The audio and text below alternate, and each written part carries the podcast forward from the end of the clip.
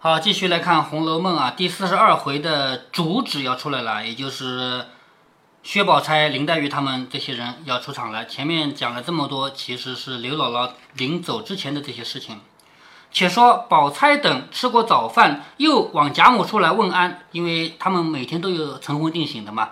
吃过早饭又来问安，回园至分路处，就是问安完了以后回大观园，到了这个路要封守的地方，宝钗便叫黛玉说：“平儿跟我来，我有一句话问你。”就说两个人走着走着，前面是岔路，你去你的潇湘馆，我去我的恒芜苑了，是不是、啊？这个时候他说：“你跟我来，我有话要问你的。”黛玉便同了宝钗来至恒芜苑中，进了房，宝钗便坐下笑道：“你跪下，我要审你。好，我不是好好的跟你说话的，你跪下来，我审你，就是审案子了，是不是、啊？那这个当然是玩笑了，对吧？”黛玉不解何故，就是林黛玉不知道什么原因，因笑着说：“你瞧宝丫头疯了，审我什么？就是你是不是有毛病了，是吧？还好好的审我什么？”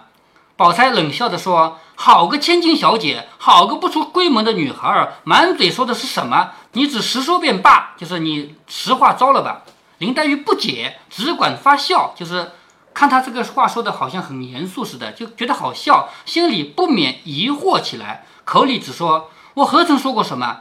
你不过是要捏我的错罢了，你倒说来给我听听，就是你是不是要编一些事情来说我不对呀、啊？”宝钗笑着说：“你还装憨呢，昨儿行酒令你说的是什么？我竟不知道是哪里来的。”黛玉一想，才想起昨儿失于检点那《牡丹亭》《西厢记》里的两句，不觉红了脸，便上来揉着宝钗，笑着说：“好姐姐，原来是我不知道随口说的，你交给我，我再也不说了。”好。薛宝钗告诉林黛玉，这个话你不能说出来。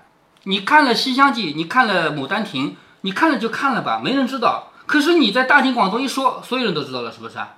所以现在他把林黛玉叫到恒芜苑里面，周围都没有别人的情况下，就悄悄地告诉她，你以后就不可以说这个事儿。那么林黛玉就说：“哎，不好不好，我随便说了，你交给我了，我以后就不说了。”宝钗笑着说：“我也不知道。”听你说的怪深的，所以请教你。好，薛宝钗开玩笑啊。其实薛宝钗当然也读过《牡丹亭》《西厢记》，也熟这两句话，是不是、啊嗯、但是她说：“我不知道你说的什么，我听这个句子很很深的，没听过嘛，你就教我啊。”黛玉说：“好姐姐，你别说给别人听，我以后再也不说了。”好，就是求她的情啊，你不要说给别人听，我以后不说这个话了。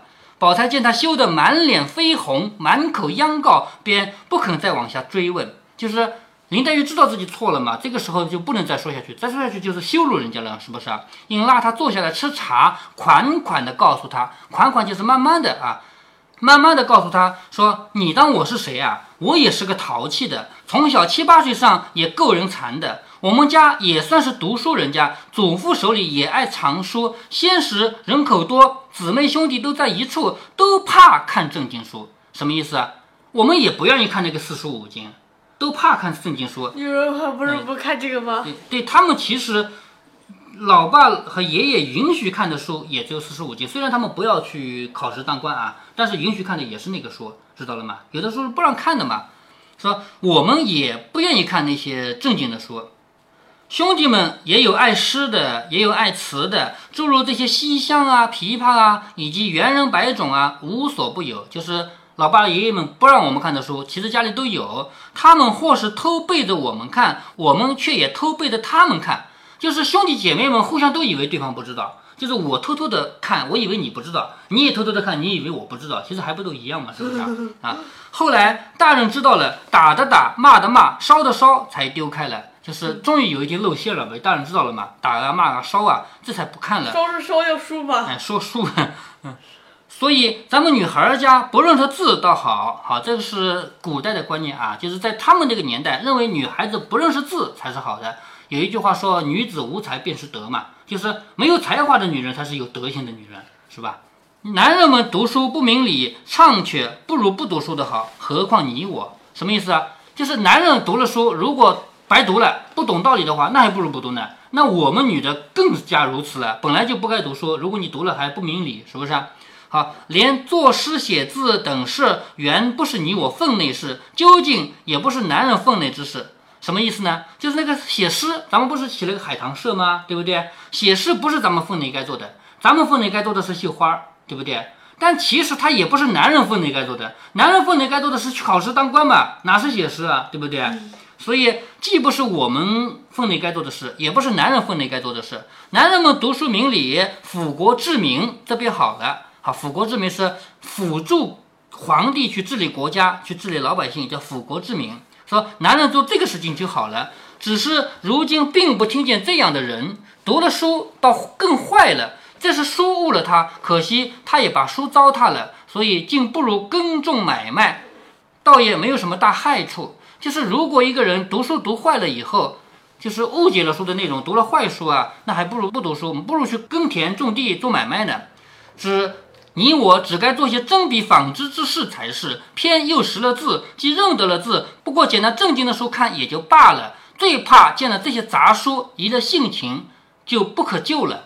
好，我们这样的女人，正经的是什么？正经的是绣花，对不对？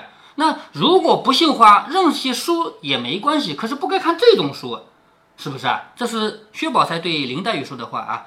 一席话说的林黛玉垂头吃茶，心下暗服，只答应是一个字。就是这个话，你让林黛玉怎么回答呢？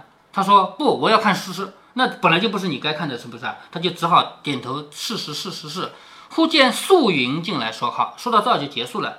薛宝钗对林黛玉说的话就到此为止了。那么我们前面就跟你说到过啊，薛宝钗简简单单这几句话就让林黛玉知道，我跟你其实是一样的。薛宝钗这些话的意思你要分几层来理解。第一层是把你拉到我这里来，旁边没有别人的情况下，我告诉你那个书你不能读啊。没有在大庭广众说所有人都在那三宣牙牌令的时候说这是一个天牌，说良辰美景奈何天，然后不好啦，他读坏书了。如果这样的话那就完蛋了，是不是啊？谁都知道了。对对，我没有这样做，我隔了几天以后，我偷偷的把你叫到我的房间，没有别人，我告诉你那个书你不能读，这是我是帮你，对不对？我没有把这个事张扬出去吧，这是一。第二，更重要的是什么？更重要的是薛宝钗告诉你，我也看那个书的呀，我并不是不看，只是我现在不看了。那这就是统一战线嘛。如果说啊，如果说你在上学的时候一逃出去玩了，老师一看那少掉一个人，那小孩哪去了？逃出去玩了，那这个小孩老师不喜欢，那么其他同学喜欢吗？如果其他同学另外一个同学说我也逃课的呀，咱们一起逃过课的呀，那就是好朋友了，是不是？但是如果另外一个同学说我一次都没逃过课，你逃过课的，那你肯定跟他肯定没共同语言。那现在薛宝钗的意思就是我也读过那种书的呀，我并不是没读过啊。那这句话说出来很重要，因为你读过那种书，我也读过那种书，咱们是有共同语言的。我并不是那种死板教条的说你逃课我不逃课的人，我也逃课的，明白这个道理吗？所以通过这些话，薛宝钗和林黛玉就成了一条战线上的人，他们就真的成了朋友了。那么这里说了这么多话，就是突然之间不说了。素云进来了，素云是谁的丫鬟呢？是李纨的丫鬟啊，前面也出过场的啊。忽然素云进来说，我们奶奶请二位姑娘商议要紧事呢。好，我们奶奶。因为素云是李纨的丫鬟嘛，所以我们奶奶就是李纨。李纨请二位姑娘商议要紧事呢，说二姑娘、三姑娘、四姑娘、史姑娘、宝二爷都在那里等着呢。好，就缺你们两个人，是不是？二姑娘、三姑娘、四姑娘、史姑娘、宝二爷，对不对？干什么的啊？那肯定是诗社的事嘛，对不对？好，就缺你们两个了。薛宝钗说又是什么事？林黛玉说咱们到了那里就知道了。就是薛宝钗问又叫我们去什么事儿？林黛玉就说不用问嘛，到了那就知道了嘛。说的便和宝钗往稻香村来，果见众人都在那里。李纨见他两个，笑着说事还没起就有脱滑的了，脱滑就是溜走的了。就是我们这个诗社不是刚刚才写了两次诗嘛，是不是啊？事还没起呢就有人次三次吗？海棠诗、菊花诗、螃蟹诗螃蟹诗也算啊，那就算吧啊。说诗还没起就有脱滑的了，就是我们这个诗社已经有人要溜走了。说为什么呢？四丫头要告一年的假，就是惜春要请假一年，她一年不参加我们的诗社。林黛玉笑着说都是老太太左右的一句话，叫她画什么园子。因为前面刘姥姥说这个园子这么好看，比我们买的画还好看，我应该把它画下来带回去给我们村里人看看。然后老太太不是说吗，我们这个四孙女儿会画画的，是不是啊？那真的让她画画了呀。那要画一个大观园这么容易的，要请一年的假，知道吧？一年四季的景色是不一样的，那就记在心里画嘛，对吧？林黛玉说：“都是老太太昨儿一句话。”嗯，刘姥姥不是走了吗？那还画什么？那不是为了画给刘姥姥啊，要画给刘姥姥，难道把刘姥姥养在这养一年啊？是不是啊？就是提到这个事儿，就真的要画画，这个意思啊。对了啊，惜春的寒丫鬟，那好像是入入画。哎、呃，对呀、啊。林黛玉说：“都是老太太昨儿一句话，又叫她画园子什么图，惹得她乐得告假了。”就是因为老太太说要画画，你看她正好要请假了，是不是？探春笑着说：“也别要怪老太太，都是刘姥姥一句话啊，这个是要怪不能怪贾母，要怪刘姥姥的，是刘姥姥开口说的话的。说我们每年过年也买些画贴贴，我们也说要什么时候有机会了到画里面去玩玩。谁知道你们家的园子比画里还好看，是不是说了这个话嘛？嗯，所以才会引起贾母说画画的这个事儿。”林黛玉连忙笑着说：“可是呢，都是她一句话，她是哪一门子的姥姥？只叫她是个母蝗虫就是了。好，她哪是姥姥啊？她是板儿的姥姥，她又不是我们的姥姥。她是哪门子的姥姥啊？我们又不叫她姥姥，我们叫她母蝗虫就是了。什么叫蝗虫啊？蝗虫就是到哪里就吃光光，是不是？比如说我们玉米该收割了，蝗虫来过一趟。这个蝗虫呃来过以后，地上好像全是光秃秃的一片，就只剩下沙土了呀。就是我刚才说玉米。”你以为蝗虫光吃玉米棒子吗？这玉米棒子、叶子、杆儿，就剩根不吃了，因为根它吃不到，知道吧？嗯。因为蝗虫一经过，所有东西没了，水稻啊、麦子一经过去就变成一片黄土了，就成了这个样子了。所以蝗虫我们人类都不喜欢的，对吧？那么为什么林黛玉要管刘姥姥叫母蝗虫呢？因为刘姥姥来一趟回去带了那么多东西走，它不就是蝗虫吗？是不是啊？在刘但是呃这些东西还在一起。贾母的层面上上上来算是很少的一部分、嗯、对对贾家来说是很少的一部分，但是在这里我们也要回到那个年代啊，咱们站在现在的角度要说，你读了《红楼梦》要知道，《红楼梦》像贾母这样的人，他应该感谢刘姥姥，不是刘姥姥的话，贾母哪有那么一整天的开心，是不是？贾母从来没有那天像这么开心过吧，对不对？而且刘姥姥也带来了农村最好的、最新鲜的菜，这是贾府从来吃不到的。他们之间的幸福是不一样的，有一天可以交流，可以互换幸福，这是好事儿。但是你要回到他们那个年代，贵族人是看不起农民的。咱们现在不啊，我现在羡慕农民的，农民住在农村，空气又好，是不是？他们干活又不用自己到田里去，都是拖拉机、汽车开开的，是不是？所以就是那个耕田都是拖拉机耕耕的嘛。是吧？又不用像以前那样用钉耙用什么东西来，所以现在我羡慕农民还来不及呢。那个时候不是，那个时候贵族是看不起农民的。像林黛玉这样的人，他们是不可能真正从内心里面尊重穷人的。我们知道林黛玉是一个比较完美的人了，是不是啊？但是她也毕竟是贵族人家，她不可能理解农民的这种辛酸，也不可能去体会农民。所以从她的嘴里说出来说刘姥姥是母蝗虫，我们在这里要批判啊。并不是说林黛玉就一定是完美无缺的，能尊重老百姓，在那个年代不可能做到，知道吧？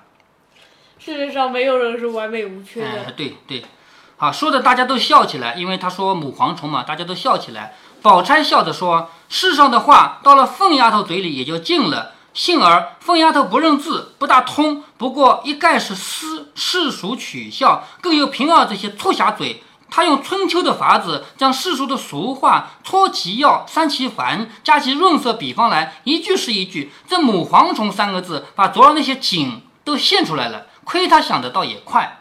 那么薛宝钗这个话什么意思呢？就是王熙凤是一张嘴很厉害的，是不是啊？但是王熙凤想不到母蝗虫三个字，这个三个字只有林黛玉能想到，因为王熙凤不读书，她思维没有这么开阔。林黛玉这个人说话能跳几个层次的，能把刘姥姥和母蝗虫联系起来，这也不容易，是不是啊？所以这个薛宝钗这个话就是指林黛玉这个嘴也太厉害了啊！母蝗虫三个字就把刘姥姥来把很多东西拿回去，这个东西都一三个字就概括出来了。众人听了都笑着说：“你这些注解也就不在他两个以下，就是你也很厉害，你也不在王熙凤和林黛玉的下面啊。”李纨说：“我请大家商议商议，给他多少日子的假？我给了他一个月，他嫌少，你们怎么说？”也就是惜春要画画，他要请假一年，我觉得一年太长了，我给他一个月呢，他又说太短了。那你们说说看，究竟要给他多少时间的假？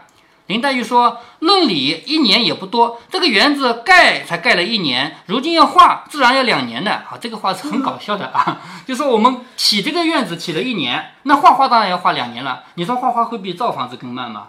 是吧？不会，哎，不会，这是林林黛玉开玩笑的话啊。她说我们这个房子盖了一年，要画当然要画两年了，给他两年吧。又要研墨，又要蘸笔，就是那个墨汁要研啊，又要蘸笔，又要铺纸，又要着色，又要。刚说到这里，众人知道他是取笑惜春的，就是这个话是林黛玉说出来开玩笑的嘛，是说造房子造一年，画房子要画两年的，就都笑着说还要怎样。林黛玉自己也撑不住，笑着说又要照着这个样儿慢慢画，可不得两年功夫嘛。众人听了都拍手笑个不住。宝钗笑着说又要照着这个慢慢画，最落后一句最妙，所以昨儿那些笑话虽然可笑，回想是没味儿的。你们细想，平儿这几句话虽是淡的，回想却有滋味，我倒笑得动不得了。就是之前的笑话都其实回想起来没有味道，而林黛玉的这句话呢，看起来不怎么好笑，回想起来很好笑。惜春说都是宝丫头站着她越发逞强，这回子拿我取笑。就是惜春当然知道林黛玉在笑她，是不是啊？画画要画两年，对不对啊？她说都是你啊，薛宝钗你起个头，害得她在笑我。林黛玉忙拉着她笑着说我且问你，你是单画园子呢，还是连我们这么多人都画在里头呢？就是你画的是风景画还是人物画，对吧？你单画园子那就是风景画，你要把我们画在里面不就是人物画吗？是不是？惜春说原说只画这个园子的，昨儿老太太又说单画园子就成个房样子了嘛，叫连人画上去，就像行乐似的才好。什么意思啊？只画个园子那不就是画房子嘛，是不是？把我们画在里面那才叫行乐啊，就是我们在一起开心啊。我们要的不是把这个房子画下来，我们要把咱们的这个乐趣，咱们在一起开开心心的场面画下来。所以贾母要画的是人物，要画行乐这样的。我又不会这个宫戏楼台，又不会画人物，又不好驳回，正为这个为难的。就是惜春说我画房子也不会，画人也不会，但是我又不好驳回，因为是奶奶叫我画的，是不是？我又不好驳回，正为这个为难的。黛玉说人物还容易，你在草丛上能不能画？就是画人还比较好画，那个画那个小草啊、小虫子你会不会画，是吧？李纨说你又说不通的话了，这个上头哪里又用得着草丛啊，或者翎毛倒要点一两样的。什么意思呢？就是如果我们画一个很大的园子，很大的园子连一棵树画起来都很小，怎么可能画一个虫子，是不是？那如果画虫子的话，那肯定不可能画一个大观园啊，肯定是画特别对嗯嗯肯定画范围特别小。对，如果我要画虫子的话，肯定只有几棵草上面有一个虫子，是不是啊？不可能画大观园。所以既然要画的是大观园，就不可能画到虫子嘛。所以李纨没有理解林黛玉这句笑话的意思，其实林黛玉还在讲笑话。你猜猜看什么叫虫子？呃刘姥姥。哎，对，刘姥姥啊。李纨这个人比较聪明啊，他说你这个话又不通了，怎么又画到草和虫呢，是不是啊？黛玉笑着说别的草和虫不画也就罢了，昨儿的母蝗虫不画岂不是缺了点，就是你怎么能够不画那只蝗虫呢，是不是？众人听了又都笑了起来。黛玉一面笑着两手捧着胸口，一面说你快画吧，我连题跋都有了啊。什么叫题跋啊？就是如果你写一首诗写在这儿啊，上面会赠给谁谁谁，对不对啊？下面会谁谁谁几月几号写的，会有这个字吧，这个叫题，这个叫跋，知道了吧？所以你画画吧，我连题跋都有了，起个名字就叫做胁蝗大嚼图啊。胁是胁手，蝗是蝗虫，胁的蝗虫大口的吃东西，叫胁蝗大嚼图。众人听了越发轰然大笑，前仰后合。只听咕咚一声响，不知什么倒了，忙看原来是什么湘云伏在椅子背儿上，那椅子原不曾放稳，被他整个伏在椅子背上大笑，又不提防，两下里错了劲，向东一歪，连人带椅子歪倒了。就是史湘云坐椅子不像我这样坐的，史湘云这个性格不是像男孩子吗？他是反过来这样跪在椅子上，趴在椅子背上的，知道吧？所以然后刚才林黛玉讲了个笑话又好笑，他就趴在椅子背上哈哈哈哈哈笑，结果整个倒过去了。那在贾府里面，如果有人会这样子，那就只有史湘云一个，因为别人都不会像他那么大大咧咧的，是不是啊？所以咕咚一声倒了，贾宝玉都没看这样，贾宝玉都不会这样。所以咕咚一声倒了是什么东西呢？这里作者的写法是先声音后去写什么情况，因为大家在笑的过程中也不会看旁边，所以说听到声音嘛，是吧？所以只听咕咚一声，不知什么倒了，忙看时，原来湘云伏在椅子背上，那椅子原不曾放稳，被他全身伏在背上大笑，又不提防，两下里错了劲，向东一歪，整个人连人带椅子歪倒了，幸有板壁挡住，不曾落地，就是被那个墙壁啊，那个墙壁不是砖的，是板木板的墙啊，被那个挡住，没有掉到地上。众人一见，越发房子好像都是木板的，对，那个时候房子都是砖木结构的嘛。众人一见，越发笑个不住，就是笑个没完了。宝玉忙赶上去扶了起来，方渐渐止了笑。宝玉和黛玉使个眼色，黛玉会意，便走到里间，将净服掀起，照了一照。你看啊，宝玉给林黛玉使个眼色，偷偷的一看，林黛玉就知道我的头发乱了。所以他们两个人是心灵相通的吧？嗯。如果我给你这样使个眼色，你知道我叫你干嘛吗？你肯定估计不出来，是不是啊？嗯。所以在《红楼梦》里，也只有贾宝玉和林黛玉能达到这么相似。笑的搞乱了。哎，对，刚才在一起开玩笑嘛，头发乱了嘛。宝玉和黛玉使了个眼色，嗯，湘云应该发挥更乱。嗯、呃，估计吧。黛玉会意，便走到里间，将净服掀起。我前面说到过，镜子上面是盖着布的嘛，是不是啊？那叫净服啊。将净服掀揭起，忙照了一照，只见两鬓略松了一些啊。古代人的头发不是这样的嘛，是不是啊？好，这个鬓有点松了，忙开了李纨的妆令，拿出抿子来。抿子是比那个梳子稍微密一点，它这不是用来梳头的，是用来把这个东西弄齐的，知道吗？好，那就是现在在李纨的家里嘛，所以跑到李纨的那个化妆盒里，拿出这个抿子来，对着镜子抿了两抿，人就收拾好放出来，指着李纨说：“对了，嗯，贫苦人家也要把发型弄这么细致吗？”要啊，古代的人头发必须理顺的，就是你头上可以不擦那些装饰品，但是必须梳好。指着李纨说：“这是叫你带我们做针线道理呢，你反招我们来大玩大笑的。”好，这里林黛玉反过来说李纨了啊，是她自己开玩笑惹得大大家笑了，她反过来说李纨说：“叫你带着我们做针线教我们道理的呢，还是叫你们叫你带我们来大玩大笑的？”李纨笑着说：“你们听他这个雕话，他领着头闹，引得人笑了，倒赖我的不是。”就是你看看林黛玉这个人，她自己开玩笑，引得大家都笑，结果又怪我了，是我没带好头。因为李纨的角色是这么多人的大姐姐，是不是啊？她是要照顾好这么多人，要领着他们的啊。你是自己开了个玩笑，引得大家都在笑，结果笑完了，你怪我，是我带的头带的不好。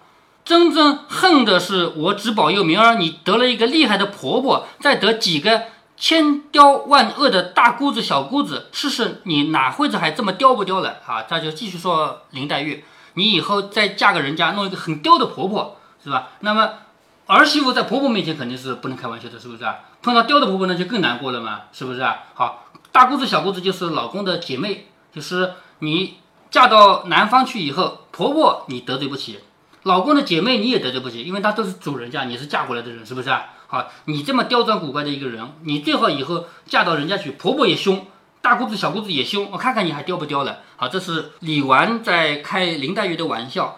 林黛玉早红了脸，拉着宝钗说：“咱们放他一年假吧。”好，又回到这个话题来了吧，就要放假的事情吧。我们放他一年假吧。宝钗说：“我有一句公道话，你们听听。”这一段关于到画画的太复杂了，我们下面再读吧，因为他画画的理论太多了，我们要慢慢的来分析啊。我们先停一下吧。